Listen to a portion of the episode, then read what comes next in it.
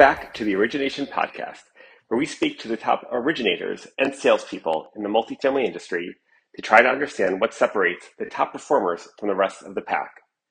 On this episode, I'll be speaking with Jim Gillespie, Executive Vice President of Bellwether Enterprise Real Estate Capital.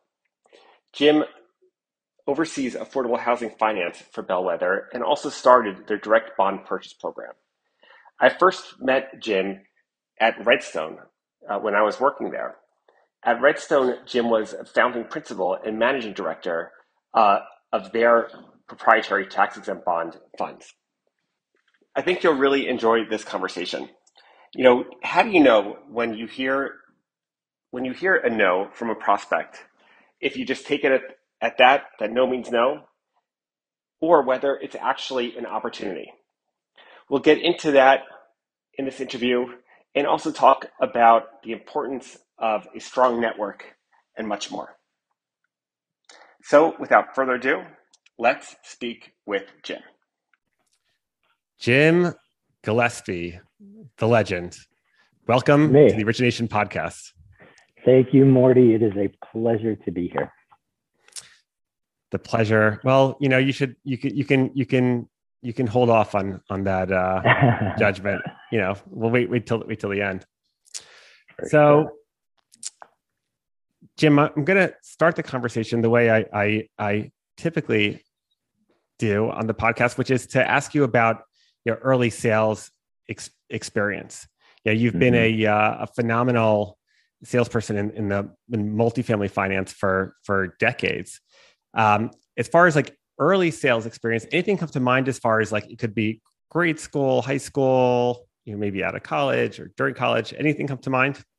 Yeah, you know, this is the one question, Morty, I know you asked everyone that I actually gave some thought to. Um, but when I first graduated from Hanover undergrad, I I knew I didn't want to move home. I knew I wanted to move to Louisville. I didn't really know what I wanted to do with my life, but a friend of a friend a mother of a friend um, recommended I call Stanley Beyersdorfer at a store called the Fashion Post in Louisville. It's a men's clothing store, and hmm. that's that's where I landed. Um, it was going to pay the rent, and Stanley started this business himself. I think he celebrated 50 years when I was there, um, but my priorities were a little different at the time, but Stanley was kind of a ball buster and kept me engaged and showing up on time and, you know, forced me to sell really hmm. um, in an environment where I felt a little out of my comfort zone. You know, this hmm. is, you know, it's a men's clothing store, higher end, you know, the mayor would come in, Bill Samuels, who owns Maker's Mark. It was kind of the who who who's who of, of Louisville.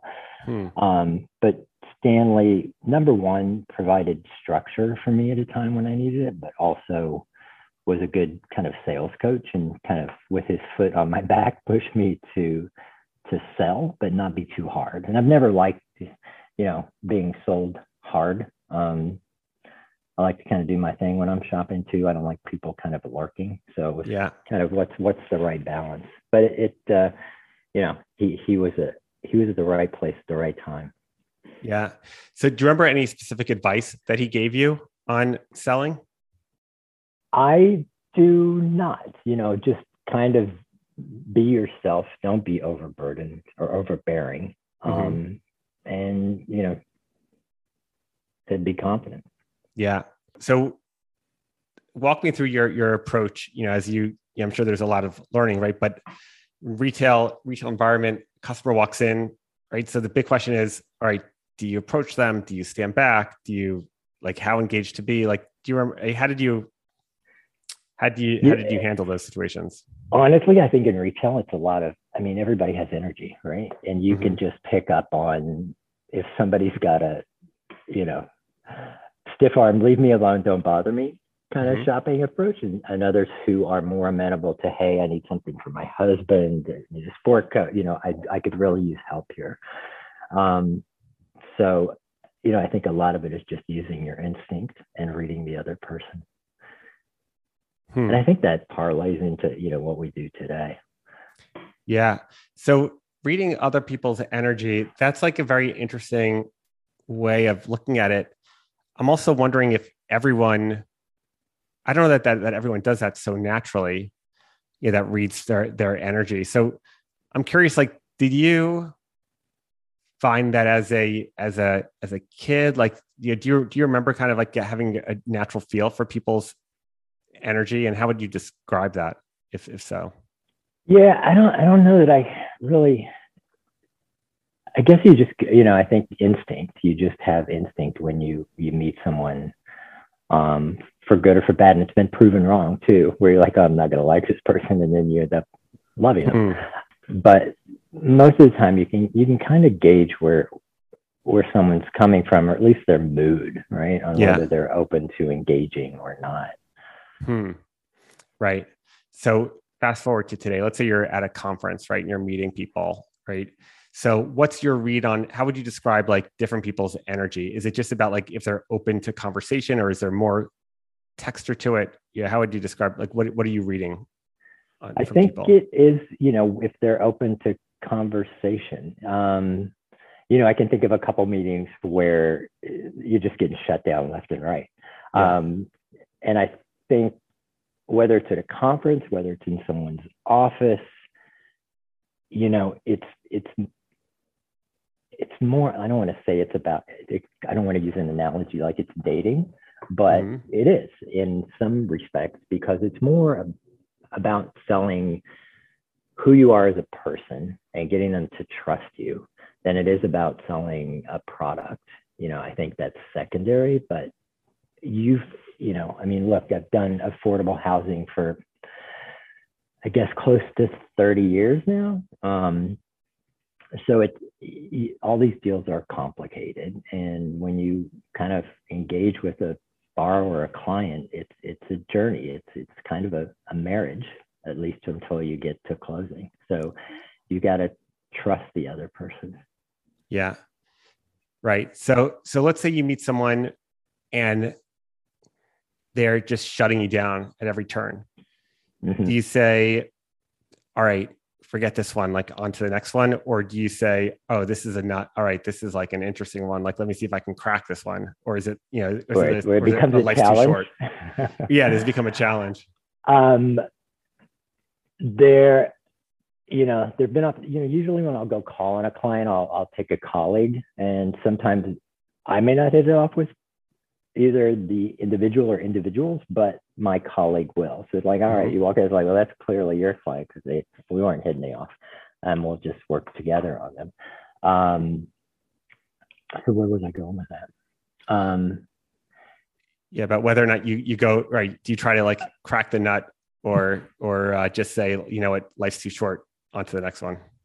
Um, with some clients, I will be persistent and try to crack the nut, right? But um, I also think, I mean, this has happened recently where, you know, we spent a tremendous amount of time working with a developer and structuring a deal. This is a bond purchase transaction where we have a lot more discretion over kind of terms and what we can negotiate we negotiated fees and earnout, and then they just ghost you. Mm. What I'm at that point in my career where if you don't have the, if you can't pick up the phone and have the courtesy to at least respect, um, if you will, the the commitment of time that we put into the transaction, I I know things aren't going to be good when we hit bumpy times. Um, and this mm-hmm. is a new client, so that's a case where I'm like, all right, life's too short.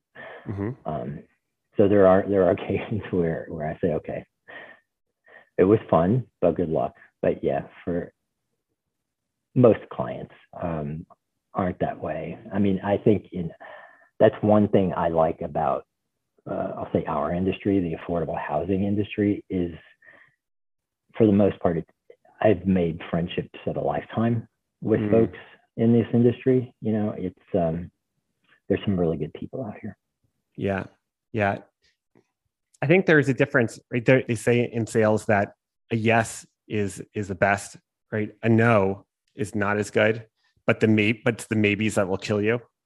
Uh-huh. You know, yeah, and yeah. It, it's like there there are there are people who you meet who are just kind of quick no's, right? I'll go into that in, in, a minute. But it's the people who don't have respect for your time and just kind of keep you hanging, right? That's where it's like you could kill yourself wait, waiting for them, right? So right.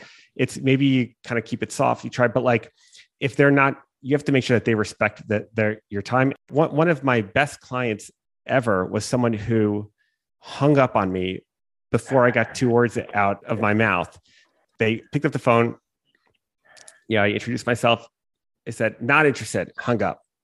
So I called back. I thought I thought maybe we got disconnected. So I called back and he's like, Are you kidding me? Slam again, right? But in some ways, like he was respecting my time, right? He, right. you know, he he didn't waste a lot of a lot of time with me, right? So, but that I took as like, all right. So the the other way to look at it with those kinds of situations is like, okay, this guy has a big moat around him, right? This guy is mm-hmm. not accessible, mm-hmm. right? So if you because everyone look back back then i mean you know when you know, even i don't know 10 years ago 15 years ago it was like it was difficult to identify who a borrower was and to get the right you know the contact information. Mm-hmm, now it's mm-hmm. it's everything is is is open and available right? So everyone is calling the, this this guy. In and if if this is someone who picks up the phone and will have a conversation with anyone who calls well that's not a very large moat right? You can yeah. you know every every you can even if you do a deal with them there's you know they'll they're always open to hearing from the next guy right? But if someone someone hangs up on you it's like okay no one is getting through to this guy right? So i would try. Every few months i would reach out and i would and i would always try. I got his email address never responded. Then you know finally i i uh, was able to get him on the phone and i started to make it I said, I said wait you know i have something else something different. And and he's like, no, I right. I said, and I said, no, no, no. One second. Like it was, it was an A7 on a, on an FHA loan.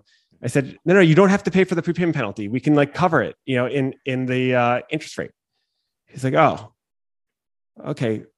Tell me more, right? And then we and I end, you know, I ended up doing like a couple hundred million dollars with with that with mm-hmm. that guy, right? And as long as he was doing deals with with me, he was not taking calls from anybody else you know, there there was someone else, a, a uh, developer in St. Louis, who he also he was this was a nice guy, right? He he talked and was friendly, but he said, you know, I've had a 30 year relationship with local with the local lender. I'm sorry, like it's just not going to happen, right? So we were um, we went to visit him, and he took out his like site plan, and he was laying out like his it was, it was a uh, an Alzheimer's facility, I believe, and he was showing how he had all this land that was part of the collateral, but was undeveloped, but he, he thought he could develop something else on it. So he said, Oh, that's interesting. You know, have you ever thought of doing a partial release of collateral, which is a program that's on the books for FHA, not very widely used, but it's like, oh no, no one ever talked to me about that. So we were able to, so we ended up, we were able to do that. We were able to get his collateral released. Um, and uh, he was able to develop on it. And then he gave us a, a, a shot at that loan and then you know again greystone has done you know several hundred million dollars of business with that with those yeah. with, with him. So there is yeah i wonder if like they're like life on the one hand like life is like too short to like have to deal with like assholes. Like on the other hand like if you never dealt with them then you know you may not have a lot of business. And you know sometimes it's just a challenge you know that it's a it's a moat that other people have to get through. Right right well. right and, and a lot of times there can be confusion over someone being an asshole or just being a straight shooter right? Mm. and i'd much rather like you were saying i'd rather have a quick no. And i try to do that with my clients right? I'd mm. rather than a long maybe that's the worst thing you could do. Right. Um, you know call them back in three weeks and like well i'm not sure. We might have this. And it's like really? No. I'd rather quickly be like i don't really think we have an option. And respond yeah. in days yeah, um, that's another trap that you get into at the beginning, like when you're when you're starting out, because like you're so desperate to get a bite on on on, on a nibble on the hook, where mm-hmm. it's like, oh, it's a um, you know, it's a conversion of uh, uh, uh of a uh, McDonald's to a condo, you know, it's gonna be half condo, half co-op, and like there's gonna be two rental units on top. And it's like, oh yeah, maybe we could do that under agencies and you try to figure out all kinds of ways to contort yourself and and and meanwhile it's just like not a fit right and so you're not right. deepening your relationship just taking a swing is not always the best way to um, start a relationship. You know, if, if it's Mhm. if it's if you um, well, what do you think about that? Because I know also, like, let's say a lot of the business that you've done, let's say at, at you know, Redstone, for example, and probably at at at, at Related when you're doing a lot of the bond uh, Mhm. placements, those some of those were hairier deals that that you know that that they would call you when they were when when another other lenders couldn't do them. So, like, what do you think about kind of reaching for the hairy deals as opposed for just like waiting for like just a fat pitch to to smack like because you're you may not get that one that's right down the middle when you're when you're Yeah. trying to start a I mean, it's- relationship. it's um, at, related. Those were all hairy deals. They were all highly structured and highly negotiated. Um, and it, it was I wasn't frontline sales at that point in my career, but it was a different type of sales because it was a very limited clientele, Hmm. including right. That was my first introduction to your father and to Greystone. Hmm. And because we financed, so Greystone was acquiring a portfolio of bonds, large piece of them were from uh, Providian Insurance, which at the time was was in Louisville. So we took a little boondoggle to Kentucky to do Hmm. diligence on some bonds. But um, it was a, when we, we closed, it was a little over 160 million dollar portfolio where Hmm. we. But that's a here's an example. We there was a bond in that portfolio. This is the kind of deals that we would do. It it was a very valuable bond. Um, financed a deal in Georgia, I think called Chateau Forest. I can't Oh, yeah. remember this stuff.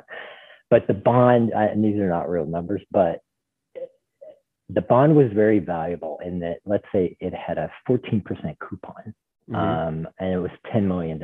And what we did, thanks to masterminds, including like Michael Lair, the guru of, of bond financing, um, we dropped the bond into a trust, what we call the leveraged trust.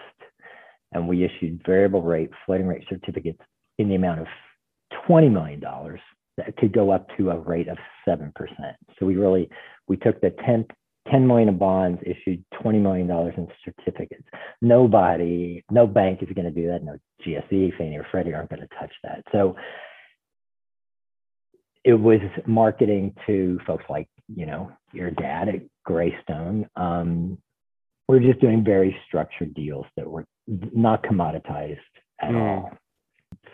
From a sales perspective, since so when we left Related and formed Redstone and created not just the credit enhanced floating rate bonds, but the private placement, it was a broader product that we were marketing to a broader clientele, meaning we went from kind of these more market rate developers doing 80 20s and more structured deals to um, tax credit developers. And those were not clients we had long-standing relationships with. So when we tackled that kind of market universe, um, thankfully the internet was around.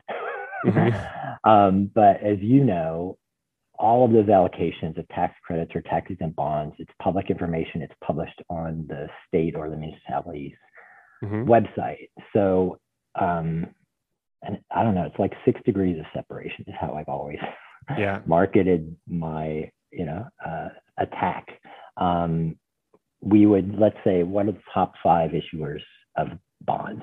You know, what states? And then we would go tackle those states, identify the top developers over the last five years that had been awarded or allocated or applied for bonds. We would go in the, we'd do some research, go in a conference room, every, all the partners and analyst team, and brainstorm on what is the common denominator? Who do we know that knows this developer, knows this Mm. client? Because the best way, I mean, look, it's how I got my first job. It's how um, every job I've had or every client relationship, for the most part, has been some either a referral or there's some six, what I'll say, six degrees of separation on almost every client I've worked with. Um, because it's better to go in and be like, hey, you know X, Y, Z. Um, and it's, it's kind of a common denominator. Every Yeah. time I say that, you, do you ever watch that movie, Six Degrees of Separation? Oh, with, uh, probably. Will Smith. Yeah, great. Yeah. movie. Yeah. that's really interesting.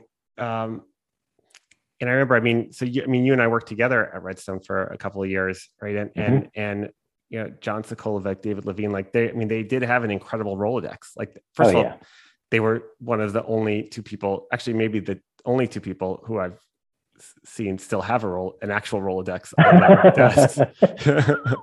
yeah. David always had that Rolodex on his Yeah. yeah. yeah, but they knew everybody, right? But that Uh-huh. idea of like, all right, well, let's see. All right, here are the developers we want to target, and and I feel like the approach, the common approach would be, all right, let's just cold call them and just pitch Mhm. them our product.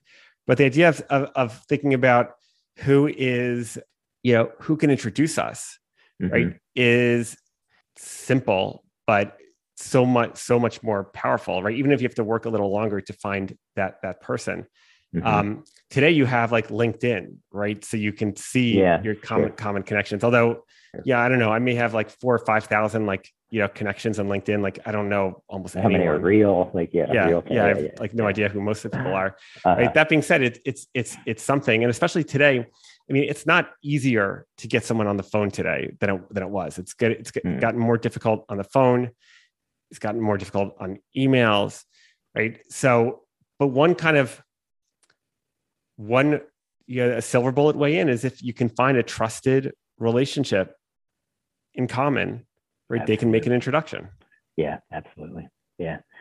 Yep.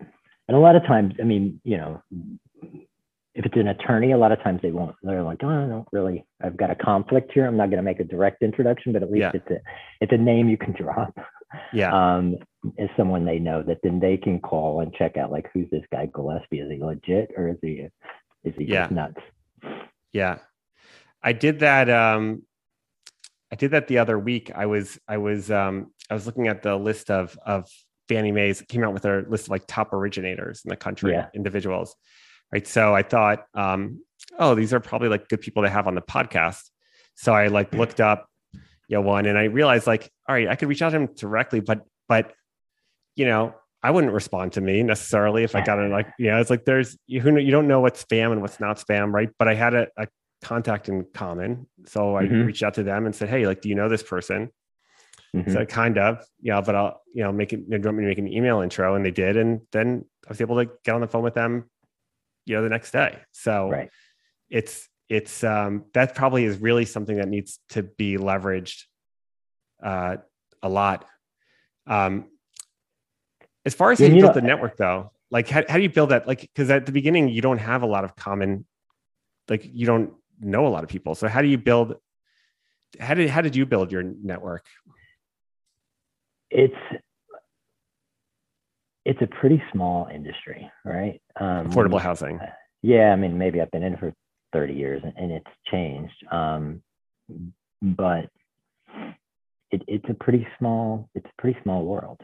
Yeah. Um, and, you know, when we were launching Redstone and its programs, you know, it's all about going to the Novogradac conference, you know, it's NH&RA. I've been on their board for 20 something years. It's, it's getting involved in these trade organizations Yeah.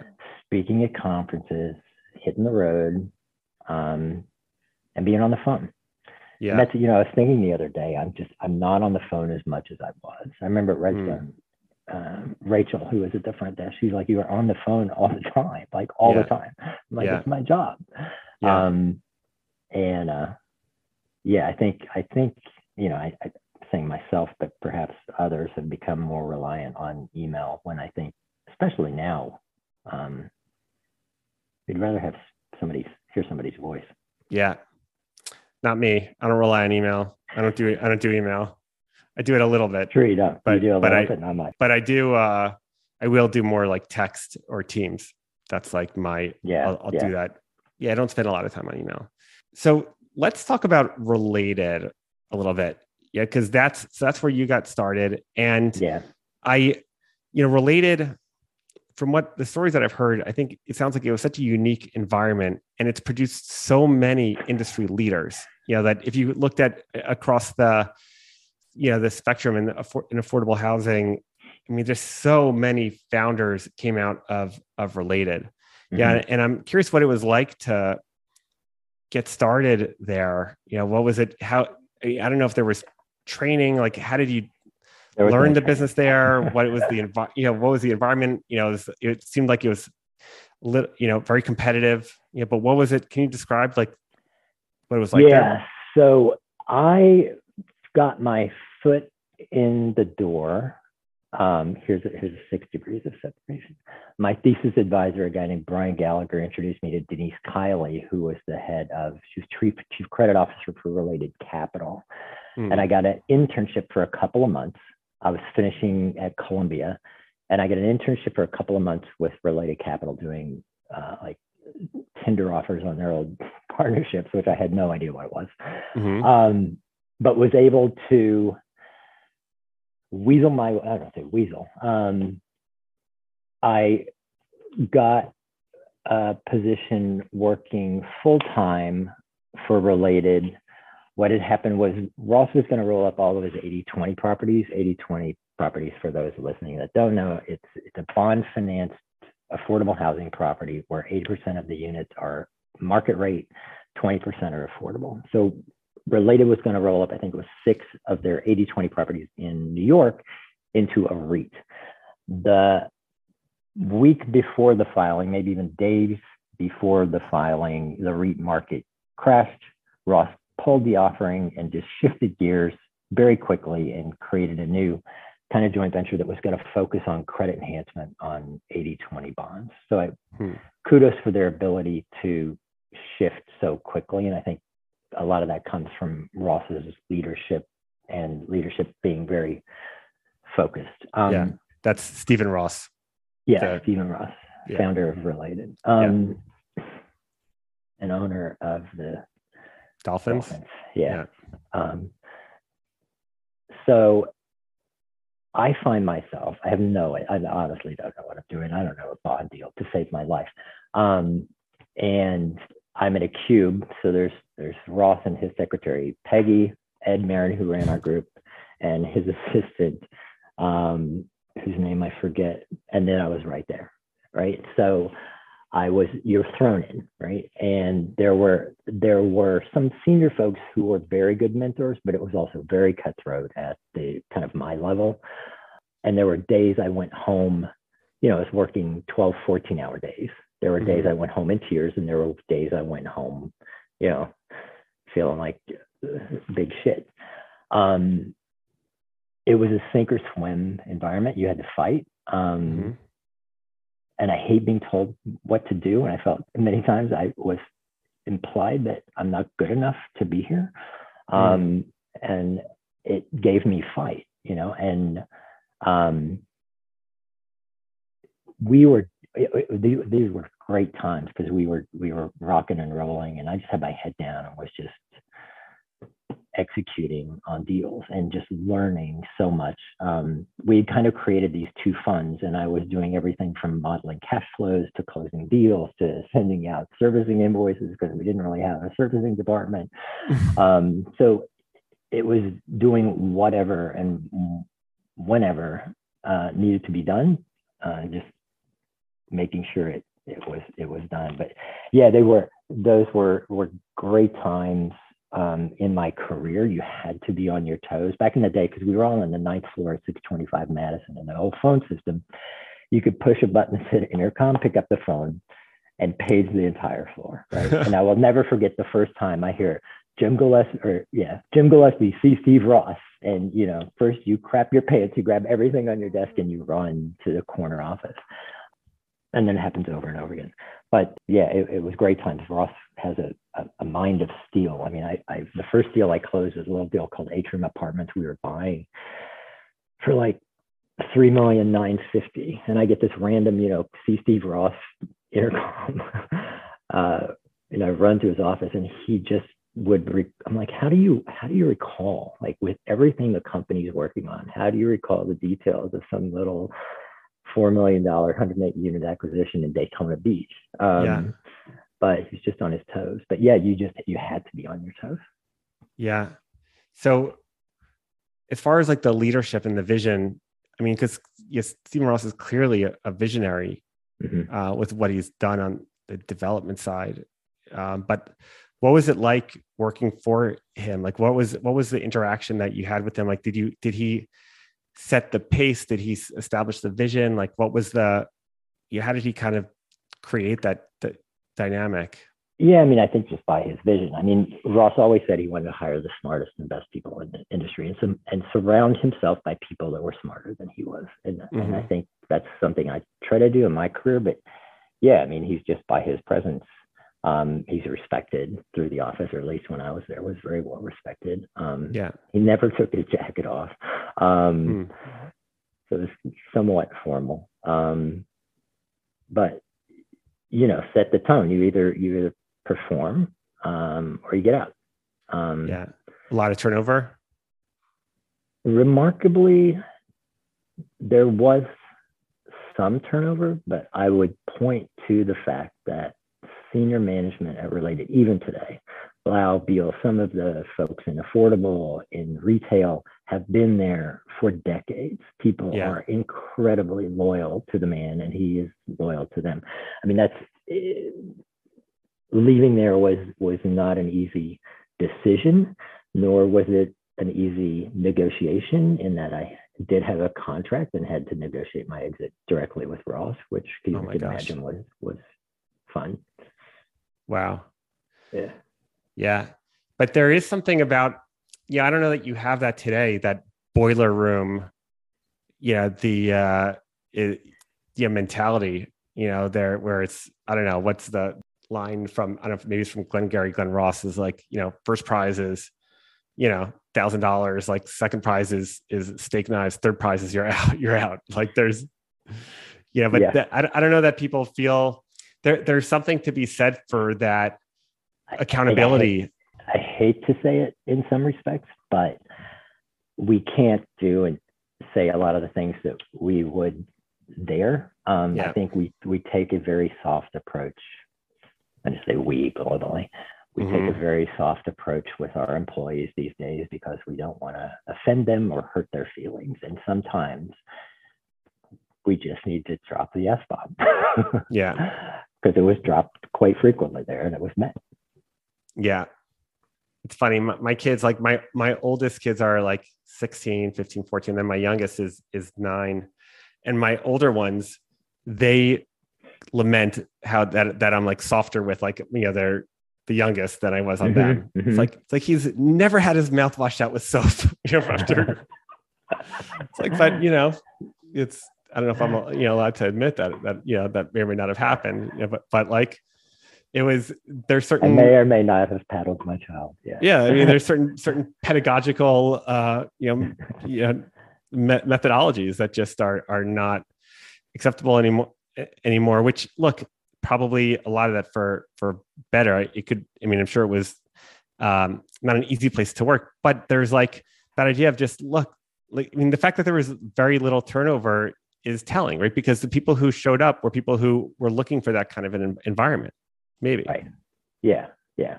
I agree. When I uh, not just got my internship, but certainly when I got my, you know, permanent position, which is a month or two later, in my mind, I had landed a job with if while I was at Columbia, if there's one company I would have picked that I could have worked for, it mm-hmm. was related. And so yeah. There's that. There is a cachet in saying that I worked at or I work for related. Um, yeah. And for a reason. Yeah. Yeah. I, I think also that, that that idea of competition, I feel like it's important to be at a place where you can compete in some mm-hmm. ways. I remember like when I was originating, you know, my brother and I were were were we ran a team together, and then there was there was another team that was always that was very high producing team, and when we, you know, we'd look at the pipeline and say like, like, oh crap, they signed up two hundred million dollars last month. Like, you know, like hell with that. And so the next month, right. like we'd sign try to sign up three hundred, right? And and you want like you need it's it's that um yeah you're in Louisville, so you, you're you're you know you have horse racing down there, but uh-huh. that pace if you don't have that pace horse, like it's you know you're not going to get the same performance out, out of right. people. So I look, it's it's tough because there's people who are so far outperform right that you don't consider them as, as competition but i feel like you want to kind of like create some kind of a mark and say, all right, I'm going to see if I can get, you know, right. I, will tell you, I mean, this is jumping to Redstone, but I look back at it now and I just laugh because when we were building the company, kind of production was all under me, and I was I don't want to say solely responsible because mm-hmm. it does take a village, but John and David, especially David, were just good at manipulating my psyche in that several times. I remember there was one year, I think we I had five deals closing in December. It was just it was a it was it was a it was a good end of the year. And I mm-hmm. remember they all closed. You get called in the office, and it was you know kind of this half-assed congratulations followed yeah. by but but your pipe your pipeline really sucks. and I remember I would walk it. I, I remember once I was so angry, like I left the office. But what that fueled in me was this I will show you, right? And right. then before you know it, the pipeline's full again. Um, yeah. And I look back at them like they totally knew what they were doing. Yeah. yeah. Yeah. It's yeah. it's a it's a it's competition. It's drive. I mean, I, I was just driven. Um, yeah. You know, at the time, I just I I loved that company and would have done anything to yeah to, to further its success. Yeah. So I want to talk about about Redstone a, a little bit and kind of comparing it. So so I came from I was at Greystone for a couple years. I was had learned you know Fannie, Freddie, FHA, and then I went over to Redstone, and it was a very different experience to have a a balance sheet product. You know mm-hmm. where it wasn't there was a lot more freedom and autonomy, and it was also a smaller shop, so there was you didn't have the same kind of division of labor. Like I remember there was a deal that I had signed up where I was wanted to sign up, and um, you know, I went in to talk to John and David about it, and they said, "All right, why don't you just fly down to Memphis and go go see what you think?" I was like, "What? What do you mean? What do I think? Like, what's I, uh-huh. I don't know what I'm looking for. Like, yeah, that's what the underwriter does. Like, they go down and look. You know, I have no idea what to look for." Yeah. And he's like, "Well, just think. Like, would you, you know, would you be comfortable living there?" You know, and um, that was a whole different. I was like, "Oh, that's interesting. Like, I can actually look at this as not just a transaction, but as a piece of real estate, as something that's a, a home.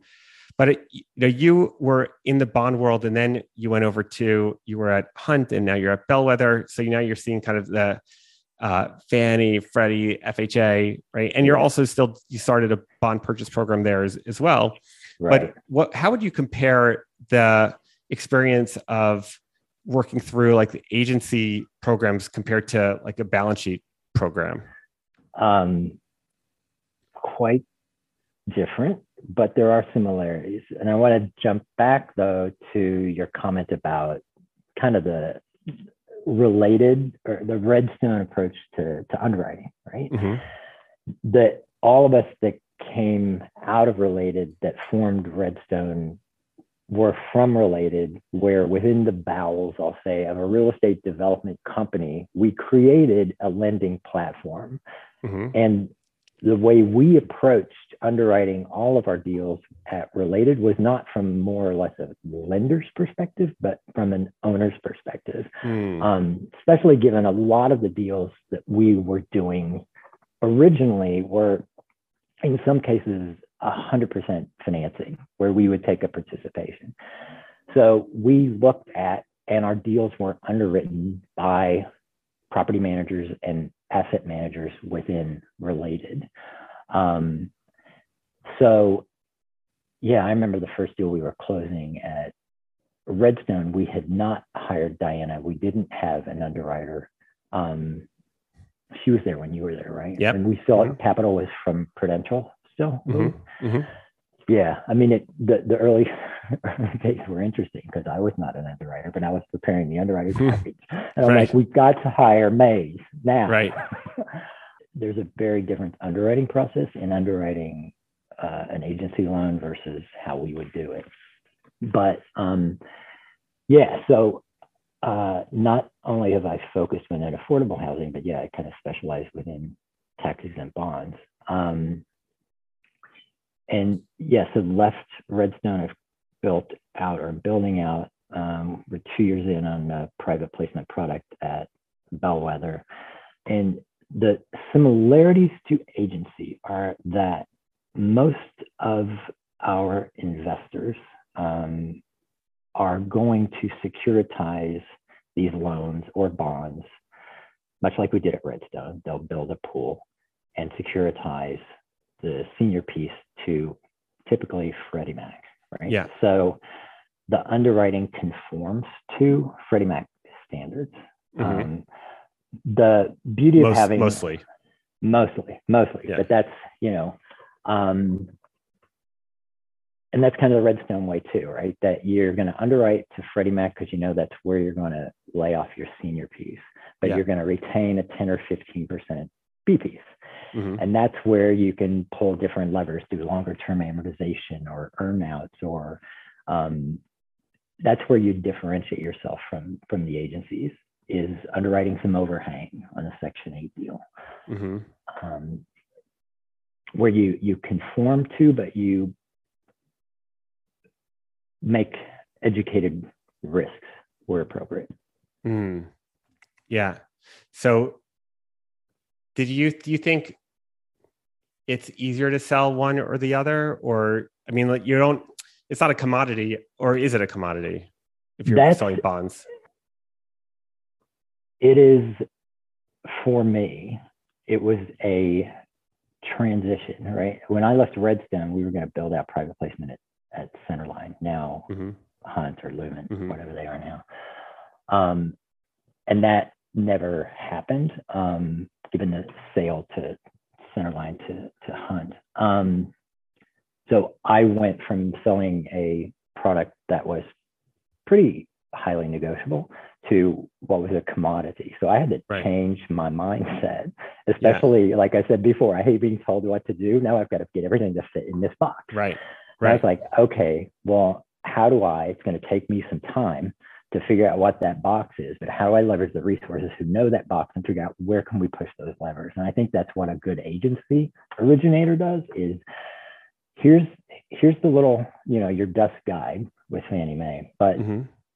how do I work with the folks I know at Fannie Mae or our underwriting team to provide some terms, get waivers where appropriate, Yeah. to provide the best execution for them. So it's, you know, it was it was definitely a, a transition for me to go from the Redstone to an agency originations model. So today I'll tell you what we do at Bellwether if we get a new tax exempt bond transaction in the door. We typically will size it up for both a Fannie Mae, we'll do a side-by-side comparison of Fannie Mae, Freddie Mac, and private placement Mhm. including the cost and come down to a net proceeds level. Mhm. Um, and then present that to the client. Talk about Mm. the pros and the cons. This may be the net best execution, but your construction, you know, you've got an equity partner who requires a construction loan, so it's got to be a forward, which we can't do through. So it's it's that's where I think we add value is presenting a limited amount of options, being completely transparent about what's good about this execution today, what's not good about this one, and really kind of being their trusted advisor Yeah. Do you and not giving them too many options. Right. We do FHA as well. So so do you present that too? Sometimes, if they would like to see it, we'll do like the cash-backed bond structure. But Yeah. um, if they have time, a lot of times with bond deals, they're they've got a gun to their head as to uh, in regards to expiration of the the bond allocation. Yeah. Yeah. I guess that's one benefit of of doing tax credit deals is that, you know, that's always like one of the questions is how many options to show, right? Because you have, you know, do you just just Fannie Mae alone, you could show 30 different options between Yeah, and that's leverage levels and IO and term and all, you know, all that. Right. So, but with a a tax credit deal, like you know they need 15, 17 years financing right. right that so there's like one term because that has to be mm-hmm. it has to go through the length of the tax credit compliance well tax credit earnout period the compliance period maybe is longer and then it's it's just about fewer variables maybe in terms of what their considerations even could be Right. I mean, that's, you know, I'll, I'll use an analogy. I don't know if you've ever worked with an interior designer if you like gone Mhm. to redo your bathroom and you go to pick out tile, or God forbid, recently go to Duane Reade and try to pick out water because there's like 50 different waters now. Right. Um, but I can't walk into a tile store and pick out tile for the bath. There's way too many options. So why? What's the best thing an interior designer does is like, here's I know your taste, I know your style, like Yes. we do. I want to know what the background on your deal, what your equity needs. It's my job to give you four options. Here's your four best options. Here's the pros Yeah. and cons. If Yeah. you don't like any of them, we'll go back to the drawing board. Yeah. I've, ne- I've never used the interior designer analogy, but I kind of like No, it's a good one. It's a good one. Um, it also makes me think like I, right. So first of all, you have a lot of options. That is Mhm. difficult, right? But even worse than that is open ended, right? Where it's Mhm. like, you know, the, the the example of tomato sauces, right? Where it's like, you know, that you have you, if you had, you know, fifty tomato sauces in, in the supermarket aisle, someone won't pick any. If there's three, then they'll, they'll make a decision, right? But if you said someone, look, design your own tomato sauce, make your own, Mhm. decide the consistency and what's added to it, right? Then it's like, forget it. yeah. I'll just get, you know, I'll just get pizza. You know? so Exactly. it, it's um that's you know when when when you are guiding a client in a conversation, it there's a balance between like, all right, well, what would you like? You know, what you know, kind of you know, this what if the sky were the limit, like what would you want? But also really trying to understand their needs and then say, okay, well, based on what you're telling me, here are the three things I would consider right. right? It's much easier. I mean, like I can feel my heart rate just slow when I hear three options as Mhm. opposed to 15. Right. Exactly. Yeah. And have you stayed exclusively in, in affordable housing like throughout your career or did you have you done market rate also? I have done maybe a handful of market rate, but Yeah. it has all been affordable. Um, Yeah. From 80 20s to 100% tax credits to Section 8 acquisitions. Yeah. I, I always liked affor- when I was originating, I liked affordable and bond deals uh, because I, I felt like it also it was like a bit of a moat, right? Like there was there are certain things that if I'm calling you and saying, "Oh, hey, you know, I see your loan is maturing. You do want to refinance." Well, now you're like Mhm. one of like a thousand other people that are calling them. Right. If I said, "Oh, I see you have tax exempt bonds. Yeah, we have a structure where we can, you know, purchase the bonds, yeah, and then create some kind of a synthetic refinance where we're Mhm. going to put them in a trust and issue certificates out of the trust and yeah you don't have you know you won't have to you know just reset your lockout like things that i could say that no one else that i knew that they probably weren't hearing elsewhere. You know you mm-hmm. could in the bond world there's an affordable housing. There's just there's more there's fewer people that speak the language at right. least. it's specialized. I mean that's we try to really create a team approach at bellwether. I mean because we have i don't know how many originators non-affordable. I mean that's the mostly the biggest part of our our business there's probably a dozen affordable focused originators but more and more market rate originators running up against or up into a an affordable opportunity and so Mhm. rather than try to school them on the dozens of acronyms uh, we try to team them up with an affordable originator um, who can walk and talk the language Yeah. Yeah. That makes that makes sense.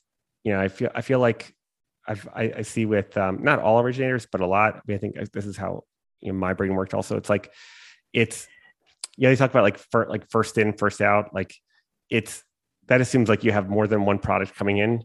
But for me, it's like Mhm. once I had one product that landed in my brain, like that's Mhm. what I understood. And it was hard for me to like adapt to selling. You know, the, there's I started in FHA and it's like wires your brain for that for that product. And then to sell fannie or freddie just was a lot more challenging for me to wrap my Uh-huh. head around. You know but it's the same when people start with with fannie or freddie or or and then go to go to fha um, but market rate and affordable like if you're used to those considerations that a market rate deal has i would imagine that it's yeah it's it's it's tougher for that brain to learn a new Right. language. Right. I mean, FHA, you know, I will sell FHA and I know enough about FHA to sell it, but I also 100% bring in uh, kind of our underwriting team. We've got a um, kind of a structuring person who I'll, I'll bring in. But that's one thing I think in production is to admit when you don't know the answer. Mm. Um, I, I, I've seen it, you know, before where an originator, you know, walks into an affordable developer, experienced affordable developers, and, and, and Mhm. tries to pretend they know Right. what they're talking about, and, and it doesn't end up so well. Um, so yeah, ad- admit when you don't know, and that's with FHA. I mean, I, I understand the product and some of its nuances, but there's just like there's so many nuances that uh, that's why you have specific map underwriters, right? Yeah. And that's Yeah. not a role I'm applying for. No, no. But you know, one person's confusion is, is another is, Exactly. is another one's, you know, Thank God they're there. Thank God they're there. Yeah. Your point about the um yeah, kind of coming full circle. I think that, that the fact that I think you came out of related, coming out of with the developer mindset, you know, like just trying to really be able to it probably gives you an, the ability to put yourself in their shoes. And I think picking up on people's energy, I think that's probably, I mean, you and I both know that probably a lot more people have are like totally blind about like the energy that someone's get, you know, giving Mhm. off. Like, you know, you're seeing a conversation and then you're like, how, are they not aware that that person is totally uninterested? You know, and you see it in retail for sure. You see it, you know, that, Oh, yeah. that, Yeah. so, uh, so I, I think that's, um, yeah, I guess, you know, we have just a couple of minutes. If, if you had to say, like, if I, we asked your clients who have been with you for all these years, it's like, why do you do business with Jim Gillespie? What, what do you think they would, what would they say? That's a. I'd like to. Let's take a poll and see uh, what the survey results say. You should, I think, you know, by the way, it's a worthwhile poll to do, to reach I out to your think you're right. I think you're right. I think that's Yeah. great. Yeah. We had before the pandemic, I'm going to go down a rat hole, uh, engaged uh, with some of the executives doing full 360s Yeah. um, reviews, including from some of our clients. Mm, But then they, we pulled the plug um, during the pandemic, not knowing what was going to happen economically. And so um, I, I, I would love to, I would love to see that picked up again because yeah, I would love to get that feedback. But I would hope they would say he's just he is an honest man of integrity who picks up the phone when we need to talk to him. Yeah. Yeah. I think that it's it's actually it could be very interesting for you to spend some time going to, to your clients and saying, well, you know, why do you do business with, with, with me? Right. And and well, there's two ways to approach it. First of all, like because when they're giving you the answer, they're selling themselves Mhm. on why they do business with you. Right. You know, because like, well, because like you're you always come through and you pick up the phone and you're like, it's like, oh, okay, that's great. Oh, by the way, I have this other deal I wanted to like, you know, meaning to talk to you about. Right. Because you're you're having them do the selling for you. Another approach that, that I've heard is there's certain types of clientele that that you like doing business with, right? If you had to think of this is an exercise that Dan Sullivan, my executive coach, you know, that does with people. But he says, all right, think about like the three clients that if every everyone were just like that, it'd be great, your life would be great, you know. Mhm. And now think of three clients, two or three clients where like if you never had to talk to someone else like that in your life, like that would be you know, also great Uh-huh. right? And now say, so now you have the contrast. I say, well, what what is it about that first group that makes you want to do business with them? Yeah, they are visionary. Yeah, they have a long term perspective, right? They value relationship. And let's say try to come up with like eight things, right? That here's Mhm. what here are the things. And now you go sit down with them and say, all right, I was thinking about like why I like doing business with you. And here are the things that I came up with. Like, this is what I, does this resonate as far as things that you relate to? Right. Mhm. And they'll see themselves like on the page. It's like, oh, yeah, no one's ever gotten me like that. Right. And so the next thing is, I'd love It's also, to, it's also yeah. acknowledging. It's giving, you Acknowledging. everyone wants to be acknowledged. Acknowledge- exactly acknowledging. Yeah. What you can then do is to, is to say, you know, I'd love to expand to do business with other people who fit these criteria, you know, who have these similar character traits or features. Mhm. Is there anyone you think I should speak to? Mhm. right? Because people like spending time. Their networks are oftentimes similar to to themselves, right? And Mhm. so you can use that as like a as far as networking. It's another potential tool to Mhm. to use. Yeah, yep, yep. I like that idea. I like that idea. Yeah. Well, Jim, I really appreciate that your your time. You know, you've you've been a uh, a giant in the affordable housing space. Everyone is modest everyone is six. Every, forget about six degrees of separation. You know, I think everyone is one degree separate. You know, in the affordable housing space, you know, there's no one more than like one one degree re- removed. And hearing about your experience through related and your um, ability to read people's energy and and just respond to that is really um, it's really awesome. So I, I appreciate the the time and and the relationship. And yeah, always thank a you. pleasure. Always a pleasure, Mordecai. You're one of my favorites. Oh, thank you, thank you, Jimbo. All right, until next time. All right. I'll Thanks. talk talk to you later. Talk to you later. Bye. Bye.